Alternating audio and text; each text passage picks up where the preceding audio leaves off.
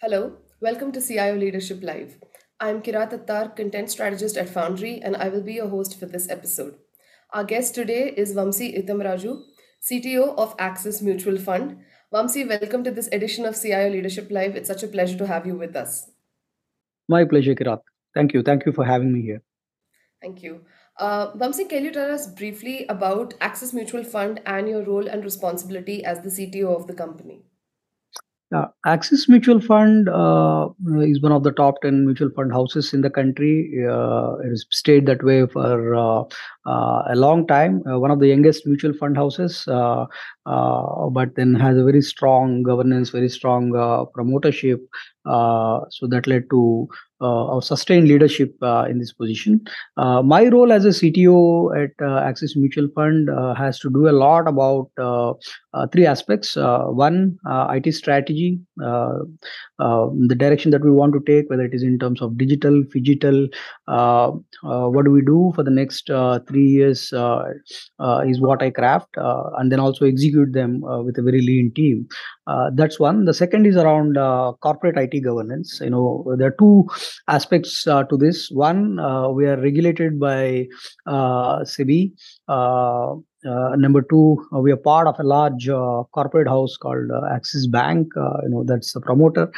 So both keep us very nimble in terms of how quick we have to adapt to changing regulatory environment, whether it is from the Reserve Bank or SEBI. So that's the second large aspect of my role. The last one has to do with how we can use analytics, data science, the emerging tech, starting from Gen AI to cloud, how we can make the best use of tech that is available to us. How do we embrace tech while, of course, tick boxing the earlier two bullets that I spoke about. Understood. Thank you so much for explaining that to us. That definitely encompasses your primary responsibilities in the organization. And hopefully we'll be able to get into it as the interview progresses. Sure. I'd like to kick off this conversation by asking about data security. Because for customers of banking institutions to feel financially secure, it is integral that their information is secured first. And given the sensitive nature of information which is collected by banking and mutual fund enterprises, how does Axis Mutual Fund ensure the security of customers' financial information and their personal data? Right. No, I think I will try to go about it in in a single phrase. It's about anything that we do in terms of digitization, anything that we do in terms of embracing new tech. Primarily, while also keeping our eyes on existing tech, is to make sure that it passes through a very, very robust security lifecycle. We're not talking about a SOC. We are not talking about an event management platform here. We are not talking about just a vulnerability and penetration testing practice that a routine traditional enterprise would go. What we do here is called security architecture and review, which is a precedent to any new release, any new major software rollout or new hardware rollout that happens within the enterprise. We do an enterprise architecture level review in terms of security.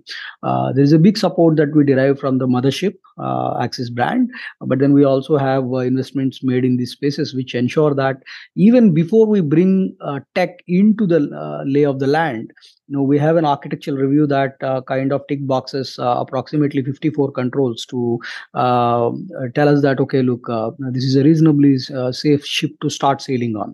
So that's where the journey starts, right? And once you are on, the sustainability of this security depth is across a spectrum, right? Whether it is the 7 layers of network, whether it is in terms of how we secure our cloud, how we behave in the cloud, how the decision between what stays on cloud and what stays on-prem, even where we decide to cloud, ensuring that the encryption is in line with what goes a step beyond what the regulators want, making sure that the processing happens in the country and you're not even letting data flow out of the country for processing, forget where the data sits, where the data gets processed is also a key element of how we choose software. You know, we've had instances of exceptional systems that we strayed away from the moment we realized that the processing may not be in country, etc., etc. So I think that's the level of corp IT governance that goes with that. Without saying it goes that you need to stick on to that levels of corporate IT governance. So that's what we endure to. So I can go about it and rant about what all we do within the security space maybe for the next 30 minutes. But I think the way I'll put it is it's central to how we even make a IT portfolio selection, right? You know, our portfolio of technology investments, start with security. That's how I put it. Thank you. Those are some very thought-provoking points around how Axis Mutual Fund is approaching data security and some of the things that you highlighted in terms of especially where the data is stored, where the data is analyzed.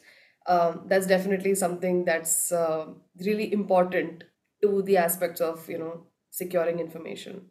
To move from data security to data analytics, given that strong and accurate predictions are a core aspect of the mutual fund industry, how are you leveraging data analytics to make informed decisions about the market and thus provide the right financial plans to over 1.2 crore active investor accounts? Yeah. See, again, it's about responsible use of AI, the ability to use predictable insights, how we can induce these factors into our ways of working, has been paramount to the data science team. To start with, if I rewind just 3 to 4 years back, we were living on a legacy data warehouse platform, which was nothing more than staging server infrastructure, right? It was a mere staging server infrastructure that we had. We would have data in different boxes, bring what data you need for analytics into one box, and you run reports, as crude as that. From that point of time to where we are today, we have a lake formation today. You got a warehouse, you got data marts which are sliced and diced for different functions. So that's at a architecture level. Then the way analytics are pursued is we don't see that as a separate function altogether, right? While there is a data science team and these guys are evangelists for analytics and they go consult different business functions for what their needs are, the idea is also make them capable of doing analytics on a daily basis, on a DIY basis, on a do-it-yourself basis. So the idea is to, for example, the data visualization platform that we use, it's called Click. The access to that is pretty much given to any end user who's enthusiastic about it. And there are immersion sessions which are conducted to these business users every now and then. So anybody who has a flair for analytics gets to attend these immersion sessions, become an analytical leader on their own, right, for their respective function. It doesn't have to come from a central function. So that's, in short, our approach. In terms of a tech stack, we're slowly moving from legacy tech to modern tech. Some of these are a mix of cloud native technologies. For example, the machine learning capabilities that we bring on, it comes from SageMaker, which is native to Amazon's cloud. Again, making sure that, going back to my previous point about processing and where does the data sit, etc.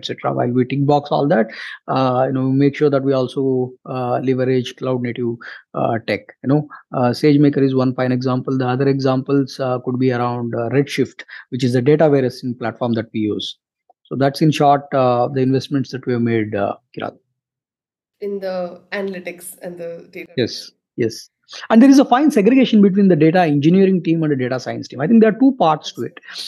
There's one that looks at the engineering or the mathematics side of it. There's one team that is looking at the statistics and science part of it. There's art and craft to it, right? So we don't combine these, and they belong to different shelves altogether. And the data science team works that much more closer with the business. So that's how we maintain the balance.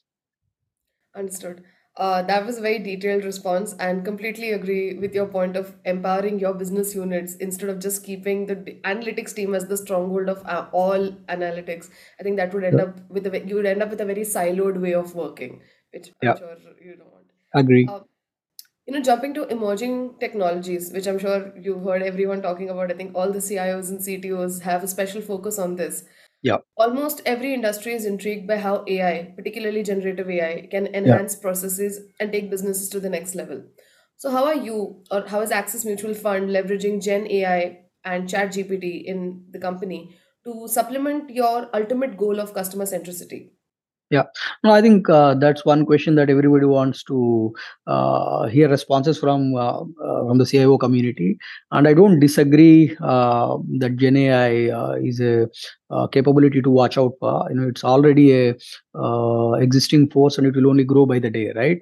The 2-3 things to keep in mind, Kirat. One is technology becomes scalable, replicable, extensible only when it becomes enterprise grade. Today, a lot of generative AI opportunities are not enterprise grade, right? They are open source. They come from open source communities. So as long as it works, it works. Something goes bad, you don't know whom to reach out for, right? So Right. So I think regulation, I would say, is still a further step. I'm talking about enterprise grade support. Cloud took off when Amazon put in place enterprise grade support, or Microsoft put in enterprise grade support, right? Of course, for Microsoft, it comes naturally because of how they have been deep rooted into enterprises. But if you look at Google, if you look at Amazon, the cloud, hyperscalers and their SaaS, PaaS offerings, they took off only when these capabilities became enterprise grade. Right. That's one. Number two, you need a wide variety of skill set availability in the market, right? You don't want to rely on a partner, or one particular developer in the team, who, everything is on whom everything is hinging on. Certain skill sets are more complex to build on. For example, building large language models are not easy. It takes multi-year effort, whereas certain skills are easy to pick up and, sustainable. For example, prompt engineering, right? You can only make as much of a tool, when you know how to use the tool, right? The more you know about how to use the tool, you max out on the advantages from the tool. Prompt engineering is the way you communicate with Gen AI, right? If you don't know how to create these prompts, then your effectiveness of using these platforms go only so far. And, if you want to, there are two ways about it. One, you want to serve yourself in a DIY mode, then you want to hire this prompt engineering talent and groom prompt engineering capabilities within the enterprise that you are. The other way is to rely on vendor. I think it has to be a balance that tilts more towards internalizing this, because the employees know much more about how to tap these use cases that Gen AI is capable of. And the use cases range from HR to marketing to anybody who consumes content and creates content, right, as a most basic use case. And then I can go on. So I think, you will have to do an approach that's very similar to what I laid out for analytics earlier. It has to be in a DIY construct is what I feel. That's a very intriguing answer. Some very important points that you've highlighted, that you can't be relying only on external, maybe vendors or partners, to be able to provide solutions to you in the AI domain. And you can't rely on just one particular person to become the expert, because that means that your team is still in the dark and one person knows the majority of it. So coming to my final question, so to speak, social media platforms have become very popular and a very potent way of communicating with your consumers, also the way people communicate with each other.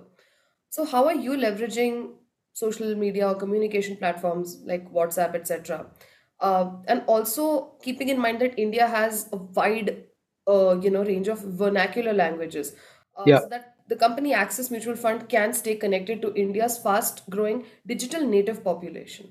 Yeah, no, I think, I'm slightly afraid I might end up boring the audience. If they've been following me on some of these podcasts, etc.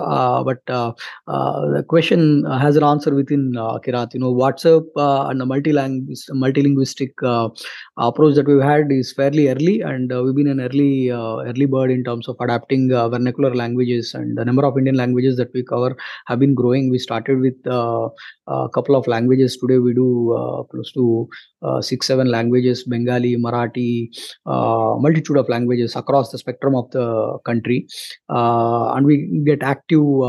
So 2 ways about it. One, multi-linguistic support for customer support. Yes, that's something that we embraced on WhatsApp fairly early, and it's going well as a platform. WhatsApp multilingual support is only growing in popularity. The other one is in terms of how we infuse some of these capabilities into the CRM platform itself. That's where, I'm just trying to link it to your previous question around Gen AI. Today, there are giants like Microsoft who come with, who have made investments. For example, ChatGPT is... ChatGPT has a promotership from Microsoft, right? You got Microsoft's skin in ChatGPT platform, and therefore their ability to infuse these capabilities into their own CRM systems. Similarly, Amazon and Google's investments. These giants have got skin in the game for Gen AI platforms which have been gaining popularity, and how we therefore bring these into our enterprise systems, for example, CRM, contact center, etc. So we quickly realize that, okay, look, Mr. Vamsi speaks Telugu, and he comes from XYZ area, and the demographic bit of it, and then therefore quickly switch to the hyper personalized format in giving that support. So I think this is one classic use case, but most use cases we have seen around language, around social media, has been around reaching out to larger demographic. That is one. In terms of how we interact, though, in a digital format, I think we would want to keep it as a one-way communication in some channels. For example, Instagram. While Instagram is hugely popular, it might not be an effective two-way communication. So you yes. want to use it just one way. So there's a fine distinction between what has to be used one way and what has to be two-way. True. Yep. True. That's very true, actually. Very understandable that some platforms are more suited to your slightly more advertising sort of communication, and others more suitable to a feedback-based or a help-desk-like communication. Correct. Or even serving them, right? Serving them, giving them the necessary customer support and post-sale support. That's actually very accurate. That was my final question. So that brings us to the end of this episode of CIO Leadership Live. Vamsi, I'd like to take this opportunity to thank you so much for sitting down with us, spending some valuable time with us, and sharing your insights into your CTO role and all of the exciting challenges that Axis Mutual Fund is taking up, and all the ways in which you are leveraging both existing and emerging technology that's slowly revolutionizing the makings of the business. This has been a very enlightening conversation for us. My pleasure, Kirat. Thanks to the team Foundry for having me here. Thank you so much. Thank you everybody for watching. Until next time, this is Kirat signing off from CIO Leadership Live.